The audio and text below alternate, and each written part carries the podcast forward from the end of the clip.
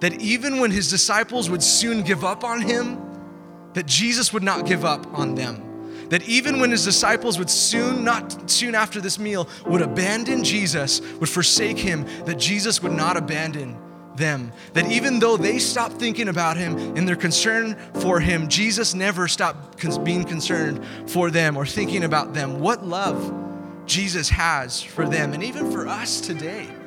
What love God has for us today that even us in our poor, in our sinful state, in our shame, in our guilt, through our mistakes, through our victories, through every doubt that's ever come into our mind, every broken heart that we've had, every desperate prayer of help that we've cried out to God, through every one of our seasons of life, God's love for us has not changed. Welcome to Refuge Podcast, a weekly Bible study for young adults at Calvary Chapel, San Juan Capistrano.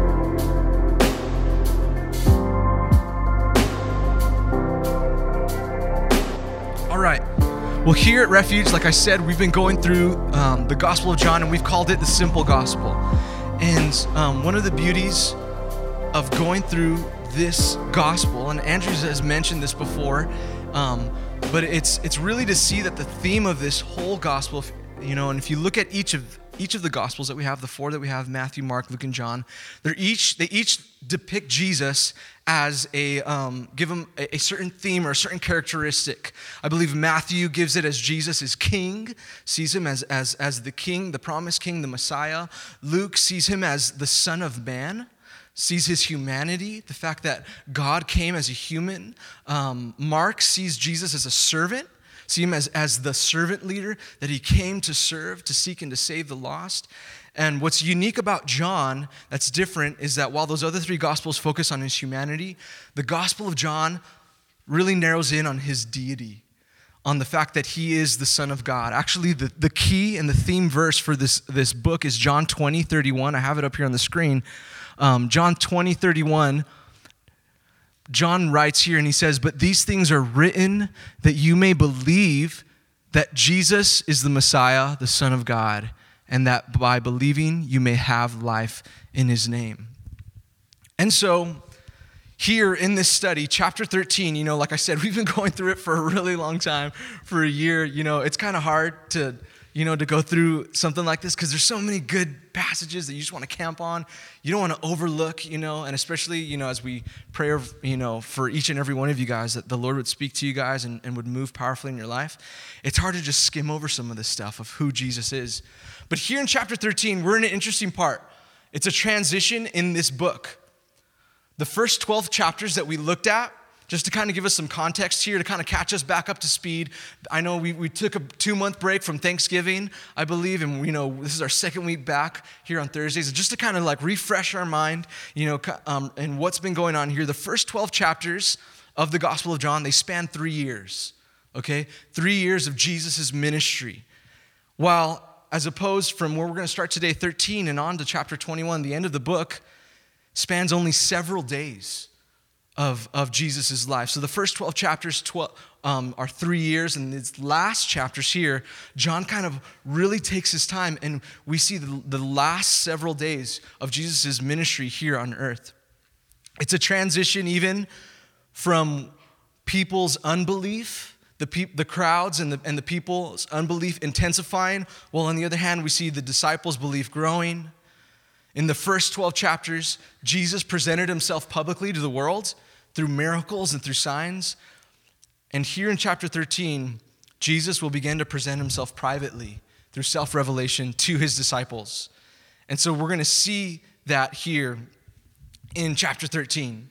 But I wanted to start off by asking you guys this question here What answer would you give if somebody asked you, What does good leadership look like? You know, what does good leadership look like? What does it look like a leader that you want to follow? Someone that you can, in a sense, stake your life after, that you can kind of commit your life to following after, an example, a pattern. What does that look like for you? You know, I think for some of us, it, it may be different. There might be some different things, you know, oh, you know, I want them to be charismatic maybe, or I want them to, you know, to be very strong and very, you know, like just, just very, oh, just intimidating, or, um, but actually looked this up, and some um, On, I looked this up on Google, and some of the key characteristics of a leader that were listed there when I looked this up were honesty, good communication skills, confidence, and a sense of humor in there to follow. And you know, while we can look even at the corporate world, you know, for some of us who are working jobs, and we see the leaders that are there. Maybe some of them are great, and we're like, man, I love my manager, my boss, they're awesome. Maybe some of us, man, you know, you, there's some there's some you know advice, some critique that maybe you could give to your bosses, and by some of the shaking heads I see in here, you probably agree with me. Um, but even the corporate world notices the importance for good leadership. I mean, they make they spend tons of money on these conferences to make people, some of their employees, into great leaders. And in their eyes, they seem to have perfected this what a good leader looks like. But for us as Christians, what does Jesus teach us? Since we, as Christians who are here today, and we, in a sense, call ourselves to follow after Christ, we don't necessarily follow after the mold of this world. We don't necessarily always want to look so much like the world, but what is, how does Jesus lead? What does the Bible tell us? Should the church look different in leadership? Than the world? Or should it look like the world? Should it have a corporate model? Well, Jesus tells us here in, in chapter 13 a very key aspect to good leadership and models, models it here. Keep your fingers there in John chapter 13.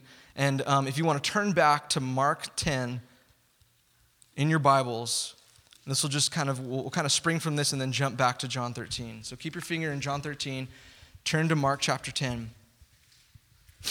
I don't have this one on the screen, so you're going to have to read it in your own Bible. Mark chapter 10, verse 42. Jesus says here in verse 42, says Jesus called to him to them and he said to them, "You know that those who are considered rulers of the Gentiles or heathens in a sense, they lord it over them. They lord that power over them." And of the great ones, they exercise authority over them. But it shall not be so among you. But whoever would be great among you must be what? What does it say in your Bible? A servant. So whoever wants to be great, Jesus says, if you want to follow the model of greatness, according to him, he says, you got to be a servant. And whoever wants to be first, to come in first place, who doesn't want to be in first place, right? You know, like my dad taught me, you know, sec, you know, second place is just first losers. And so who doesn't want to be in first place? If, and Jesus says here, hey, if you want to be first, you must be slave of all. And then he gives us the example of what that looks like in himself. In verse 45, he's, and he says here, For even the Son of Man came not to be served, but to serve and to give his life as a ransom for many. So, according to Jesus, we should look different. There should be a difference. And so, back here in John chapter 13, what we're going to see is Jesus give us this example of what this looks like in probably one of the most dramatic ways. Okay, and I've listed this out here, kind of just came to me while, we were, while I was playing worship and playing on that cajon. And by the way, you know, if, if you ever get asked to teach a Bible study, don't play cajon before because you're all super sweaty and your hands are just hurting and like it's just like, especially in like a fleece, like it's just not just like I was like sweating up there and I was like, ah, and then and then God spoke to me and wrote in my hand in the middle of service. Um, but um, so um, so what this is going to look like listed out verses one and two. We're going to see love spoken to us. And then verses 3 up into 5, we're going to see love displayed or love shown. Or, sorry, rather than from that 3 to 11.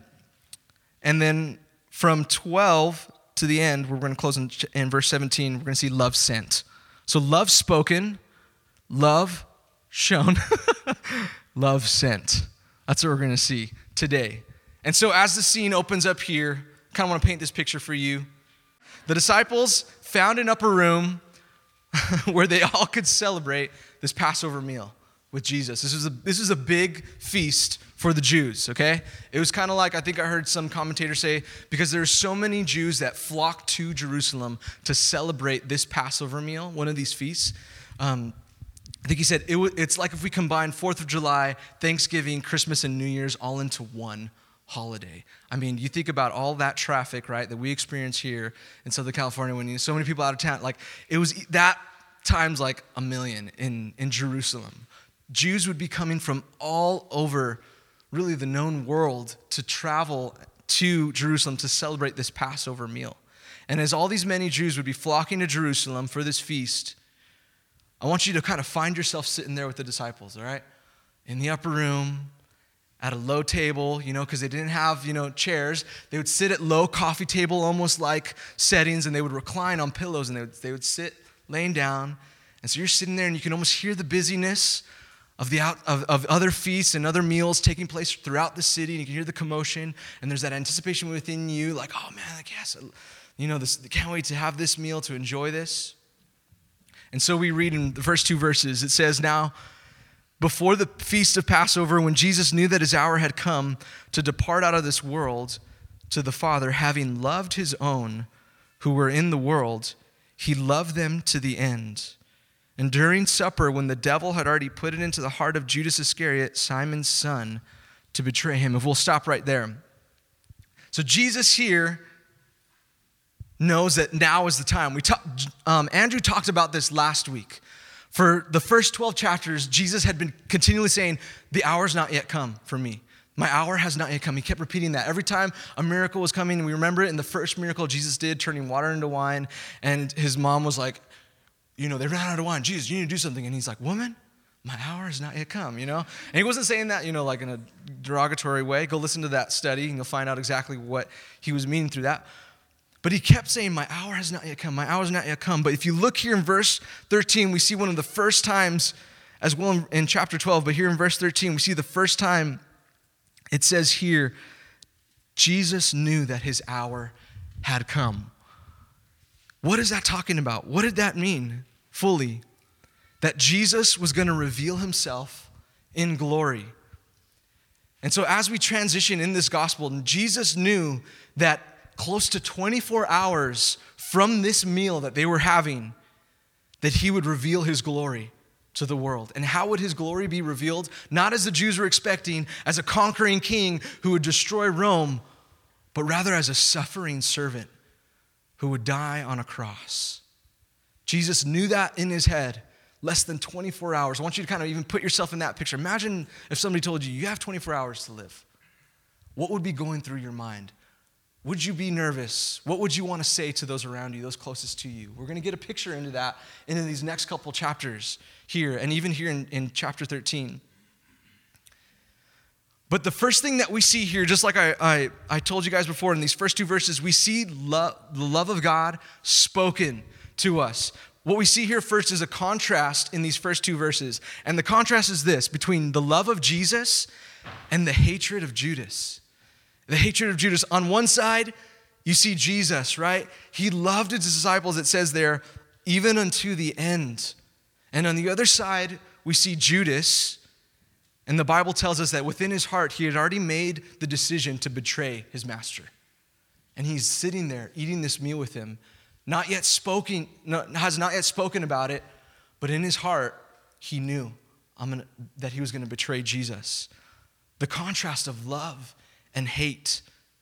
Thankfully, we know love always triumphs. But here, when it says that when Jesus loved his disciples to the end, there in verse 1, I love the way the NIV puts it, and it puts it a little bit clearer. And it's, the NIV translates that and says that he loved them to the uttermost. That Jesus did not just love these disciples until his life was over. And he's like, all right, I got 24 hours with you guys, and so come and get the love because it's going to be gone. you know, that Jesus wasn't, in a sense, only loving them to the conclusion of his life, but rather we see in that, in that, in this phrase that his love has no limits. His love is everlasting, as the Bible teaches us. That even when his disciples would soon give up on him, that Jesus would not give up on them that even when his disciples would soon, not soon after this meal, would abandon Jesus, would forsake him, that Jesus would not abandon them. That even though they stopped thinking about him and their concern for him, Jesus never stopped being concerned for them or thinking about them. What love Jesus has for them, and even for us today.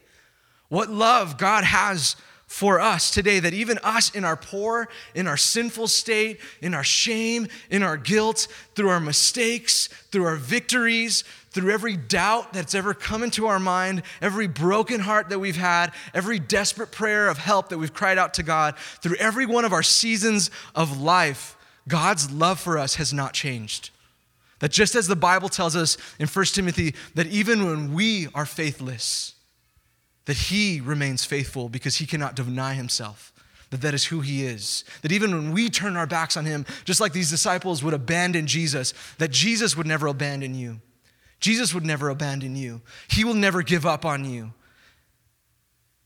You know, I love hymns. It's one of the reasons why we've been doing hymn nights here on um, for Refuge, and we've kind of been trying to do them every so often. I love them. They're just so full of great truth. And one of my favorite hymns talking about this puts, puts it this way. The hymn writer says, Bind, he says, Lord, bind my wandering heart to thee. Prone to wander, Lord, I feel it. Prone to leave the God I love. Here's my heart, Lord. Take and seal it. Seal it for thy courts above. Man, that's one of the most honest hymns in the world. Man, my Lord, my heart is prone to abandon you, God. My heart is so prone to choose myself over you, to, to stop thinking about you, to choose my ways above your ways. Thank you, Lord, that you do not give up on me. Bind my wandering heart to thee. How comforting is it to, for us today to know that even in our wandering that God loves us to the uttermost. That Jesus loved us to the uttermost. And you know, I really believe, you know, with the group of people that are in here, that some of you in here, you needed to hear that tonight that you needed to hear that tonight, that God has not given up on you. You know, that some of you, maybe you came in here and you felt like, it's 2020, you know, coming close to the end of January, and all of my New Year's resolutions are, I've already destroyed them all. Like, they're all, I gave up. you know, I was just talking with Brian earlier. I was like, and we were saying, like, we gave each other high five. We're like, yeah, we're not in it alone, man. We, bo- we both gave up already. Our New Year's resolutions just crashed, you know? maybe you came in feeling like that, you know? Maybe spiritually you're like, man, I want this year to be a really, I wanted to get grounded with the Lord. And then you found yourself messing up, falling into sin, turning your back, wandering from God. And you came in here and you're like, has God given up on me? Well, the truth is that God has not given up on you. That his love for his disciples, his love for you, is to the end. And it will see you through to the end. Just like Paul writes in, Philippians 1 6. I have this verse up here. Paul here says this being confident of this very thing, that he who has begun a, a good work in you will complete it until the day of Jesus. Isn't that awesome? He's the one that began it. You didn't start it, He began it in your life. And so the burden is not on you to see it through, the burden is on Him. And His word tells us, gives us the promise, the assurance that He's going to see you through. He's going to see you through that. Whatever season of life you find yourself in, maybe it's a season of quietness and you haven't heard God's voice in a while. He's going to see you through it. He will complete that which He started in you. He's not like me, where I tell my wife, Yeah, I'm going to do that. I'm going to work on that. I'm going to build that. Our house does need a, you know, a farm bench for the table. That sounds awesome. We'll build it with that all, you know, and it's been like how long? Like, it's been since we've got married. I still haven't done it. I haven't completed the good work that I promised Emma. You know, thank God he's not like me and he just gives up. That's convicting right now to me.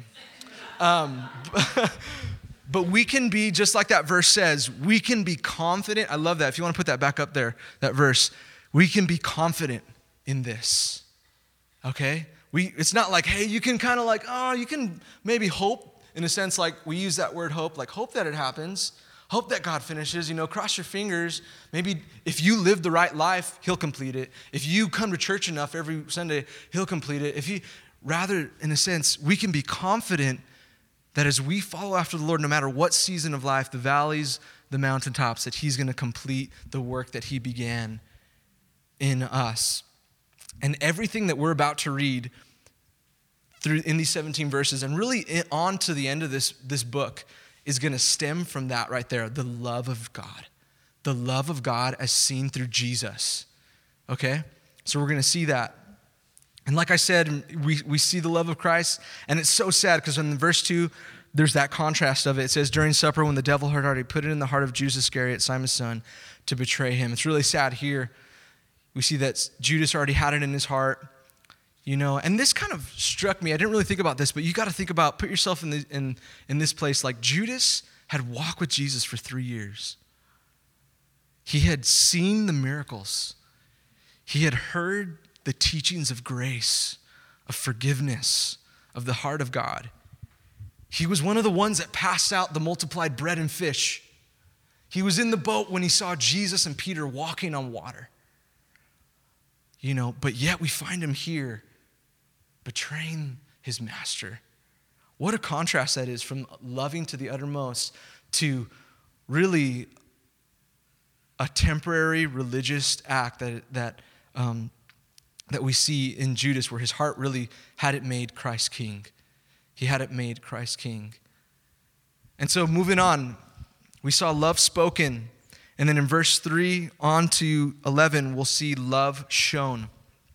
Verse 3, if you want to read with me, it says here Jesus, knowing that his Father had given all things into his hands and that he had come from God and was going to God, rose from supper he laid aside his outer garments, garments and taking a towel, tied it around his waist. And then he poured water into a basin, a bowl, and he began to wash the disciples' feet and to wipe them with the towel that was wrapped around him. So we see Jesus do this really radical. I mean, remember what I said? What would you do the last 24 hours of your life? Jesus here does one of the most radical things here. And notice in that first verse, in, in, in verse 3, how it says that he knew that the Father had given him everything into his hand and that he had come from God and was going back to God. I wanted to talk about that just real quick that Jesus had divine authority and commission. In a sense, he was in control. He knew exactly what was, going to happen. It wasn't like in that moment, he's like, oh, what, Judas is going to betray me? And like God was like speaking to him through like a, you know, in his head. And he's like, and it was all just starting to play out like, no, G- Jesus had known all of this, had, was well aware of what was about to happen in 24 hours. And so, I, and I really believe that John put this in here to, to let us know that Jesus was in full control. He never, from throughout, from here on, do you see Jesus out of control of the situation. Even though it might seem like it, he is never out of control. I, lo- I like what David Guzik talking about this, what he says, I have this quote up here. David Guzik says this He says, Jesus was about to face the agony of crucifixion and the terror of standing in the place of guilty sinners before the righteous wrath of God the Father. At the same time, Jesus went into this situation as a victor, not as a victim. He could have backed out at any time he wanted to, but because he, the Father had given all things into his hands. He didn't. He didn't back out. Knowing all of this, he submitted to the will of the Father. You know, and I think even to what, what's really cool is the Gospel of Luke gives us a little bit deeper picture of what's going on with these disciples. Why is Jesus washing their feet? It's kind of like a random, like, what, Jesus, what are you, what are you doing? But in, in the Gospel of Luke, we get a glimpse of what was really going on in that room before Jesus washed their feet. In Luke 22, verse 24, while they were up there, it says that a dispute arose in the upper room among the disciples as to what? Which one of them was to be regarded as the greatest? Can you imagine that? You've been training these guys for three years, and the night before you're about to be crucified, they still don't get it. You've been teaching them about what it means to be a servant, what it means to serve others, to love this world as God loves the world. And the night before he's about to be crucified, they're arguing with each other about who's going to be the greatest. I mean, the disciples struggle with pride. We see it throughout, you know, throughout all of them, throughout the story, the gospel.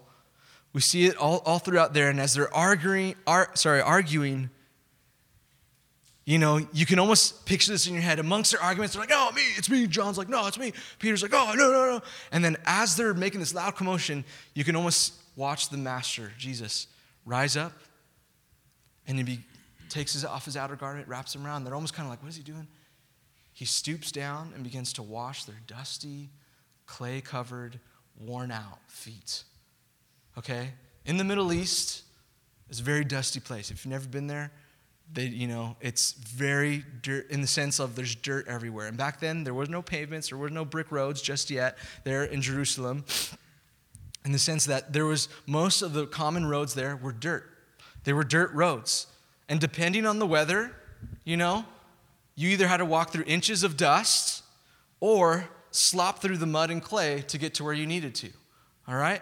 And so you're like, well, I guess that's a, that must be all right, Zach. They're probably wearing some high top, you know, boots, some LL Bean, you know, boots that just don't let any of that water in, you know, or whatever. No, they didn't have that. Rather, instead, the only thing that they had was, was small, thin pieces of leather at the bottom of the soles of their feet that were stitched with straps to secure their feet around. So it wasn't even as sold as your rainbows sandals are, okay? Not as comfy as those are, or protective as those are. And naturally, in this culture, before a gathering was to take place, guests, what they would do is they would take, they would bathe, okay? It was kind of common for like people back then to bathe once a week. And so if they were coming to a gathering, you know, whether, you know, maybe some of you are like, I don't know if I can last that long. Maybe some of us dudes are like, that sounds awesome.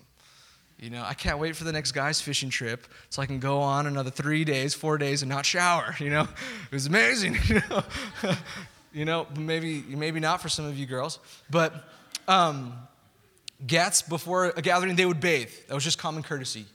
But yet, even after they bathed, they had to walk to the event. And as they walked to the event, what, what would happen? Their feet would still get dirty.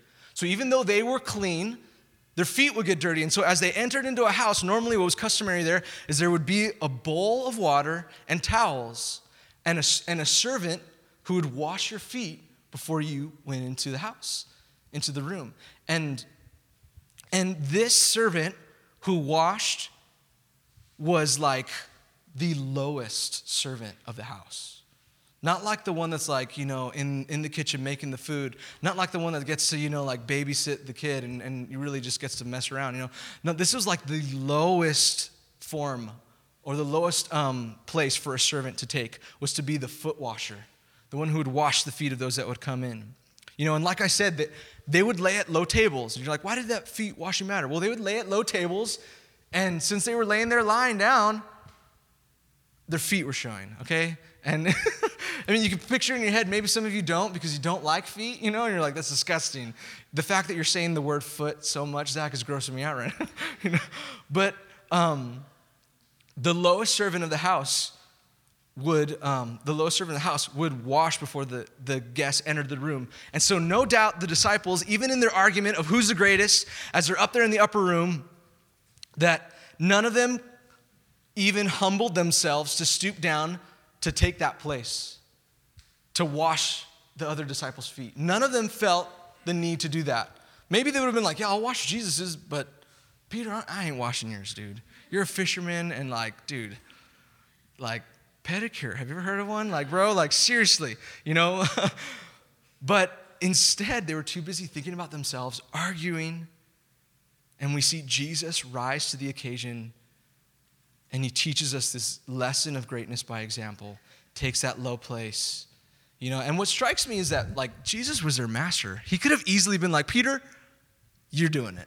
All right? Peter, you know, you always say the wrong thing, so dude, you're, washing the feet. Or maybe, maybe he was like, you know, John, you never do anything. You're always in the back. It's always us, you know, you or, or maybe even Judas, knowing that he would betray him. Like, Judas, do something good for once, okay? you know, like wash our feet, you know? Like, but no, Jesus doesn't. He bends low and he does it himself. Talk about gospel humility here. He, he saw a practical need and he didn't even question, just did it. Didn't ask, just went and did it. A practical need, fulfilled it without question. You know, and, and the word that John uses there in verse 4 to describe this, in the Greek, it's actually pretty interesting. They're all in this dramatic sense. In, in, he writes it in a sense in like a dramatic staccato sentences.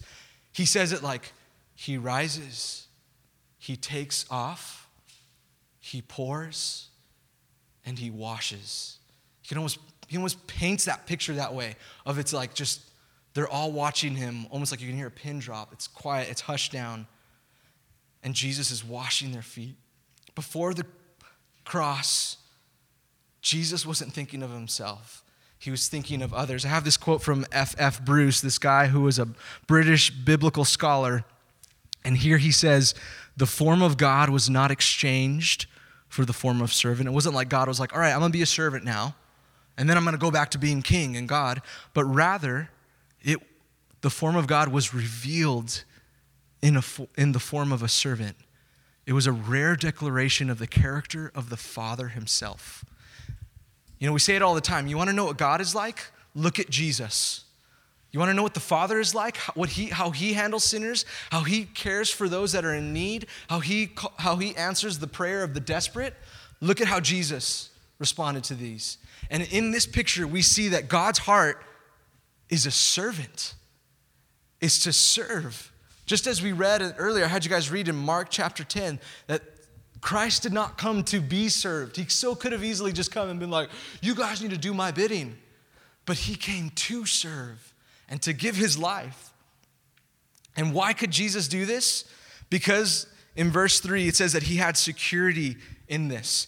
He had security in where he came from, and he had security in where he's going. And I really think that that for us, to kind of apply it to us here today, where it kind of hits home, the way that we can serve well, other people well, is when we know where we came from, we know our testimony, we know where we were before God met us, and when we and we know where we're going. And we know that this place isn't our home. So we don't have to worry about our image. We don't have to worry about what other people think about us here, what people might say about us, what position we might be offered because of what we did. When we have that security, and let me tell you guys this for a person that's safe and secure in the Lord, that knows that, where they came from and where they're going, nothing is below them for them to do. Nothing is below them for them to do. Serving God and serving other people should be something that's normal for us as believers. It's not something that's reserved only to Pastor Andrew or to those that are leaders at this church or to those you know that are you know that are missionaries that are out on the field but rather it's a call for everyone who says they're a christian to serve to serve. Serving is natural for the Christian. We should have that desire to be used by the Holy Spirit to change other people's lives. Like Galatians 5:13 gives a really cool picture of what service looks like. Galatians 5:13 says, "For you were called to freedom. God saved us. He freed us. But brothers and sisters, you can put that there, only do not use your freedom as an opportunity for the flesh, but through love serve one another." So some of us can easily treat, you know, being saved, and, I'll, and I say it because I've done it, where I'm like, yeah, sweet, I'm saved, I can do whatever I want, and it's just rad, and just like, yeah, who, who cares, you know, like, and we forget that God saved us so we could serve, so He could use us, he didn't save you so he could put you up like a trophy on his, on his, you know, he's like, look at how awesome they are now. They're just to enjoy life and just no, no, no, no worries, no cares. You know, you, everyone gets to serve you and just like, you're now my child and you're one of, you know, no servants serve you. And you're just like, you know, that's not what it means to be a Christian or what we see in the Bible when we see through the life of Jesus. It's to serve. It's to serve. And all throughout church history, we see that true whether it be pastors risking their lives, smuggling Jewish children out of Germany during the Nazi regime, regime or whether it be early Christians risking their lives as well during plagues of deadly diseases to care for and wash those who are sick. When you look at um, when you look at church history, guys, you see that we were made to serve and that people throughout all of church history have been servants, have cared about others over themselves. And so Jesus saw this, nothing was beneath them. He took that initiative. And, you know, like I said before, people are either secure in this and they serve well, or maybe some of us are insecure in this and we don't serve well or we don't serve at all. You know, those who serve well or who are secure in this, you know, they're, they're the people that tend to like, they don't look for a pat on the back. You know, when they do something, they don't look to be promoted. They just want to serve God with their life. Whatever I can do, Lord. They see nothing as beneath them in comparison to what Christ has done. But yet, on the other hand, those who are insecure about where they came from and where they're going, they're not really secure in that. Instead, they leave serving to other people. They're like, yeah, you know, I'm going to put it off. You know? When the pastor says, hey, can anyone stay up later to stack these chairs? You're like, I got to go to lunch. You know, like I have some people meeting for lunch. You know, like or like we need volunteers for the children's ministry to serve, and you're like, oh, that's so sweet, and then you just leave and you don't do anything about it. You know, or um, that's a cute picture of a kid up there. Oh my gosh, and you don't. And people who are, aren't secure in this, they only give bare minimum. They look for excuses as why they can't. And that's not, the, the, that's not reflective of the heart of Jesus. You know, we're not above serving. And I think make it practical in here, we're not above it, you know? Sometimes we can get all spiritual about it, be like, oh, it's not my calling. It's not my calling, brother, to pick up trash. But if you need help on the worship team in the spotlight, give me a mic and I'm, oh man, like, you know, sometimes we can just, we can justify it and be like, that's not my calling, you know, to do that. You know, I'll serve in this way, in a way that I want, but not in picking up trash staying out late to pray for someone, to counsel them, cleaning toilets. You know, we don't have, you know, if you, if you knew here at, at church, we don't have, in, in a sense, like an on staff janitor here. Before you come here to service, there are men and women that sacrifice their time to get here before you do and to make sure that the toilets are clean, to make sure that the bathrooms are mopped, make sure that the chairs are set, trash is picked up. You know, there's nothing crazy like, you know, the windows are wiped. There's this one guy, Mike, he washes the same window. Like, I, I, can, it's on the clock on Sundays. When I'm up there practicing, I see him go there and he washes it, does it twice. Spray, wipe, spray, wipe. It's like, he's so faithful in it. there's people that do this, that serve this way. And maybe you're there and you're like, why is this important to me, Zach? Why is this important to us as, as Christians? talking about toilets and trash cans. Well, that's because God trains us in the toilets and the trash cans. God trains us in the toilets and the trash cans. His word says that when we're faithful in the little, He will make us faithful with much. He opens up opportunities and doors of opportunity for us to be faithful in much.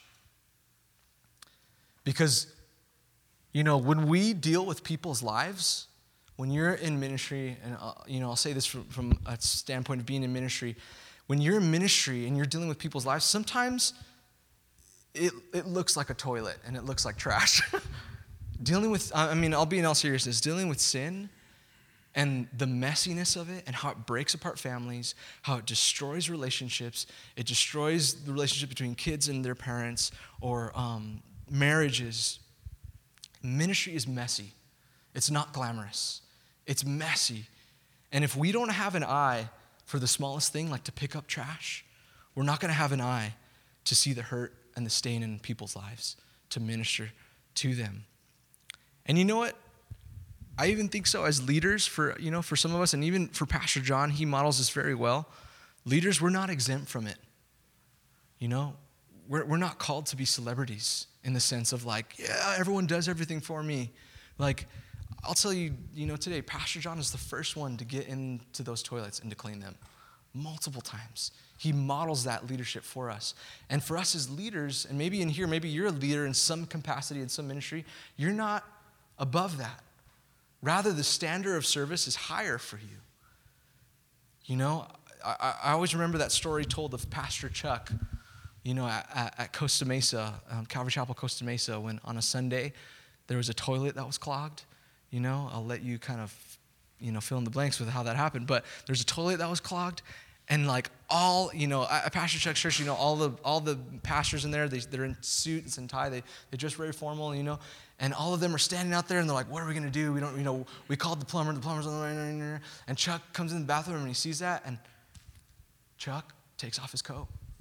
Rolls up his sleeves, and he sticks his hand in the toilet and unclogs it. I know it's like, whoa, that's disgusting. But talk about model of service. Nothing is below him. Chuck modeled that. Is anything below you? Is there anything like, I'll serve, but I don't know about that. I mean, that's convicting to me, man. Would I do that? I don't know. Like, but Jesus teaches us here that the way up is down. the way up is down. And we got to remind ourselves that. Got to remind ourselves that. And so, verse 6 through 11, I'll, I'll finish off through here and we'll finish, we'll finish this off.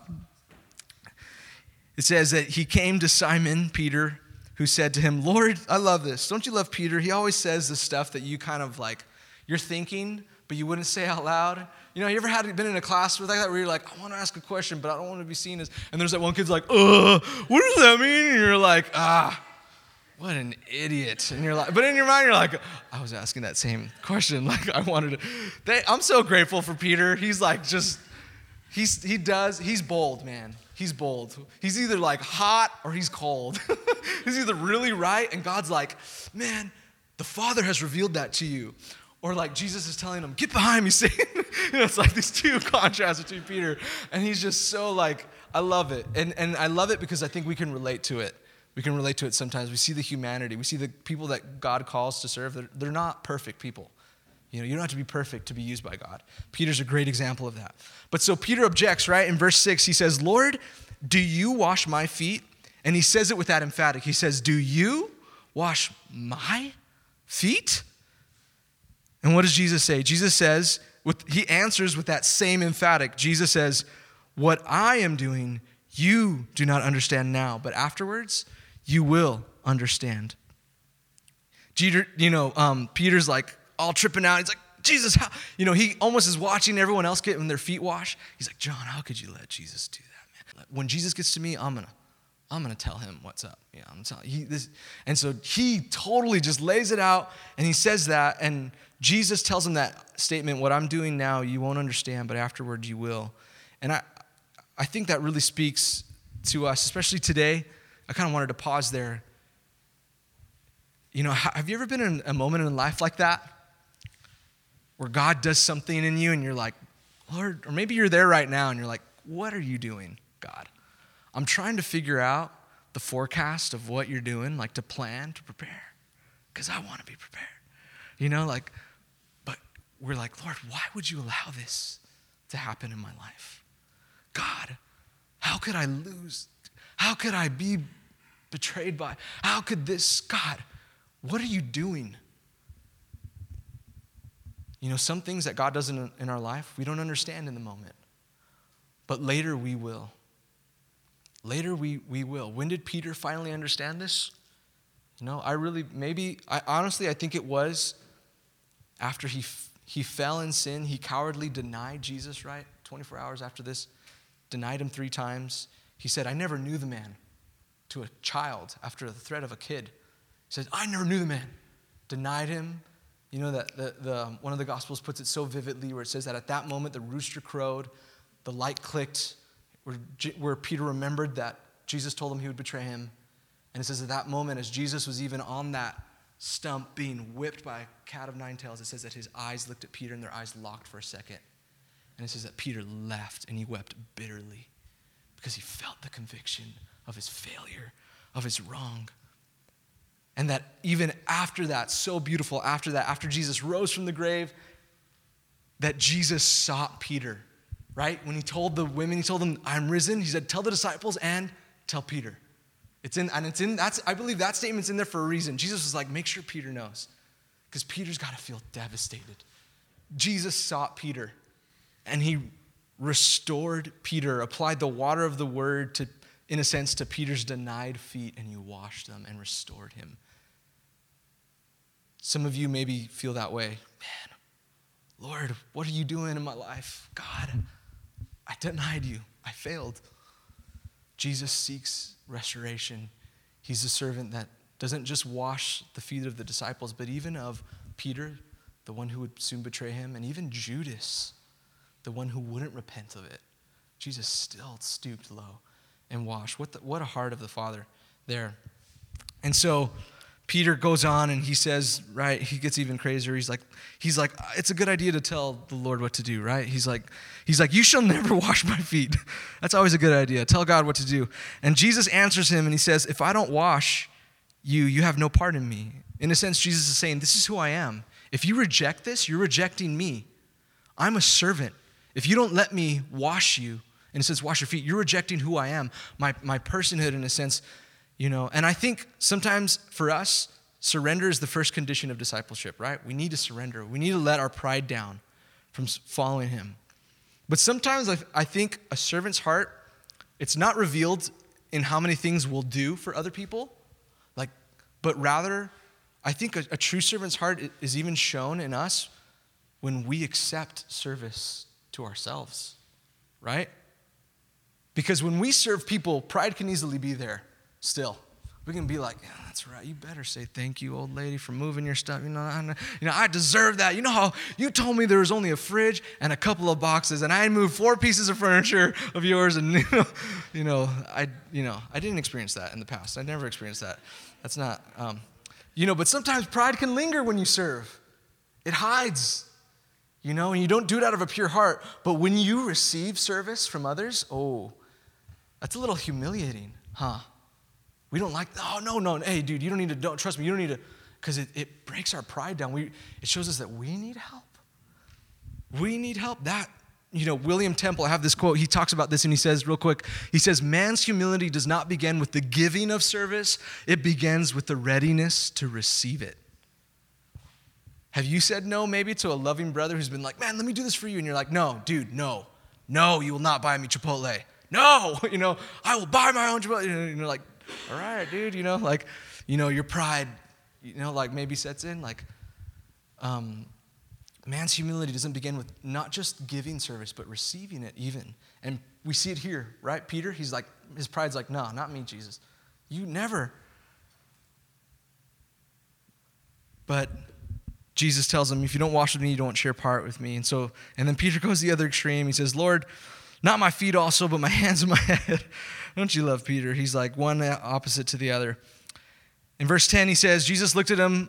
He says, The one who is bathed does not need to wash except for his feet, but he's completely clean. And if you are clean, he's, or sorry, he says, And you are clean, but not every one of you. He's talking about Judas there. He's saying, You guys, he's just saying practically, he's like, Hey, if you're bathed and you walked over here, you don't need a full bath. You just need to wash your feet, okay? Let's be real, Peter. Don't be all super spiritual, okay? you know, I'm just meeting a practical need, you know? but then he takes it a step further and he takes spiritual and he says, but he said, you guys are all clean, don't worry, but there's one of you, in a sense, that isn't. And he's um, foreshadowing and, and prophesying of the one who would betray him, Judas. And in verse 12 here, so we saw love spoken, love shown. And lastly, let's close real quick um, love sent. Verse 12, he says, When he had washed their feet and put, out his, put it on his outer garment, resumed his place, he said to them, Do you understand what I've done to you? I love it. 13, you call me teacher and Lord, and you are right, for so I am. If I then am your Lord and teacher, and I have washed your feet, you also ought to wash one another's feet. For I have given you an example that you should do just as I have done to you. Truly, truly, I say to you, a servant is not greater than his master nor is a messenger greater than the one who sent him. If you know these things, blessed are you if you do them. And so Jesus gives a clear meaning to what he did. He says that foot washing teaches the lesson of humble service that each believer should chase after daily. Okay? And so I have a tub of water that we're going to bring out during worship as we close, and we're going to wash each other's feet. And so um, get ready. I'm just joking. We're not going to do that. I don't know if you've ever been to something like that, you know, maybe at a church. don't worry, don't freak out. Jesus isn't saying, you know, you better start walking, you know, you're like, oh man, I need to get a pedicure now if someone's going to see my feet. Okay? That's not necessarily. Jesus wasn't in, wasn't in a sense rep, saying replicate everything that I'm doing right now to the T, but rather he was setting a pattern, a token, an example towards Christian behavior that we should follow. So don't freak out here. We're not going to do a foot washing service here at Refuge. Um, that would, I mean, knowing Andrew, that would, we would never, we would never do that. Andrew is so, yeah, we would never. Um, but rather, Jesus was saying, follow my pattern of service. Follow my pattern of service. You know, Peter thinking about this decades later, I can, I can imagine him kind of like it was clicking in his head. And he wrote in First Peter, as it was, he remembered this scene, and he check this out. He writes in First Peter he says, Likewise, you who are younger, be subject to the elders. Clothe yourselves, all of you, with humility toward one another. For God opposes the proud, but gives grace to the humble. The literal translation of that clothe yourselves, in a sense, is wrap the apron of humility on yourself. No doubt Peter was thinking of Jesus as he took his outer garment and he put on the servant's garment. And Peter encourages us we need to do the same to serve others. If Christ the Master served, who are we to not serve? You know, and if there's one thing that serving does, and what I, you know, is is it humbles us. It reminds us what we really are. Because sometimes we can really get prideful and we can think we're better than we are, you know? We, oh, no, come on, I come on. No, really? I'm not to do that. No, no, you know? I think it was Spurgeon who said this. I don't have the quote, but he said, Man at his best is still man at best. And it's so true. Us, at humanity at its highest point, is still humanity flawed, sinful, broken. Don't think of yourself as greater than you ought to, but rather practice and show this. I have this quote. D.L. Moody says here um, The scriptures were not given for our information, but for our transformation. Jesus said, Hey, blessed are you if you do these things. This is not just for a, a cool Bible study, to get some cool information and be like, oh, that's cool about you. Jesus says, do these things, live it out. Live it out in your life. Let it transform you. Let it change you. Let it change your life. You know, I have some other verses but, and stuff, but I don't want to go too long. So I'll close with this one thought, guys. Is, um, you know, I think it's easy for us to instead of being foot washers, we become foot criticizers. You know, I think it's easy for us to be like, it's easy to point out people's flaws, right? It's easy to criticize, to point out um, the wrongs in people, to say, oh man, look at that dirty. Oh man, that is dirty. Like, they need to, oh, did you, did you see on Instagram what they posted in the story where there was, you know, in the gossip, you know, did you, and it's so easy, including myself, to criticize, in a sense, like dirty feet instead of seeking to wash them. And what I mean by that is to use the water of the word, as Ephesians 5 would say, to wash our brothers and sisters. You know, those of us that we know maybe are, are straying away, they're falling away. And it's so easy to be like, man, that person, oh, do you see I can't believe they're going that far now. Rather than instead to humble yourself and to be like, hey, man, I love you. God loves you to cover with love, to be like, I think it was Noah's sons, you know, when Noah got crazy and he got all drunk after the Noah's Ark. You can read it in Genesis, but a great sign of humility from them. Noah's sons, instead of, he got all crazy, had a wild party night, and he was in his tent, and you can read about it. But his sons, it says that they walked backwards with a, with a blanket and they covered him. Such honor, such humility, such grace to cover that sin. It's so easy for us to criticize and to not show grace to not cover with love. Because, like I said, in this passage, the love that we read in the beginning of Jesus loving to the uttermost, it stems throughout all of this. It was spoken to us, like we saw in the first two verses, we saw how much God loves us. It was exemplified to us, displayed to us, shown to us by Jesus stooping down, washing the feet of the disciples, and then it was commissioned to us by God, by Jesus. He sends us to say, You go and you serve you go and wash, in a sense, those who are needy, those who are in need. Have that mind, as Philippians would say, have that mind among yourselves, which was in Christ Jesus, that even though he was in the form of God, he did not count equality with God as a thing to be grasped, but he emptied himself, taking the form of a servant, being born in the likeness of men, and being found in human form, he humbled himself, became so low by becoming obedient even to the point of death and even death on a cross, a criminal's death. I mean, Jesus humbled himself, got low, washed, but in 24 hours he would get even lower. He would be whipped, he would hang on a tree, and he would die to the lowest for us. And Paul, looking at that, tells us, says, have that mind that Jesus had in you. Let's pray. Lord, we thank you so much, God, that you did go the full distance for us, Lord, that you were not looking at what was ahead Father, as something to be despised, when you looked at the cross, God, you did not shame away from it, Lord, but rather you walked towards it confidently, steadfast. You came for a mission, Jesus, a rescue mission to save the world, to save us here in this room.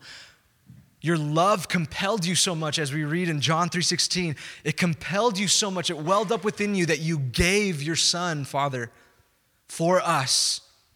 That we deserved the cross, we deserved to be put low. We deserve the wrath of God. We deserve the death that Jesus died, but yet he took our place, our substitutionary sacrifice. He took the place that we deserved and gave us the life that we didn't.